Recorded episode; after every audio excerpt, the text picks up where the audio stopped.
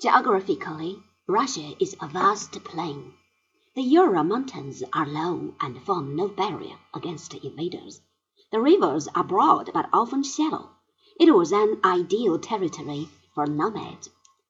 While the Roman Empire was founded, grew in power, and disappeared again, Slavic tribes, who had long since left their homes in Central Asia, wandered aimlessly through the forests and plains of the region between the Dniester and Dnieper rivers.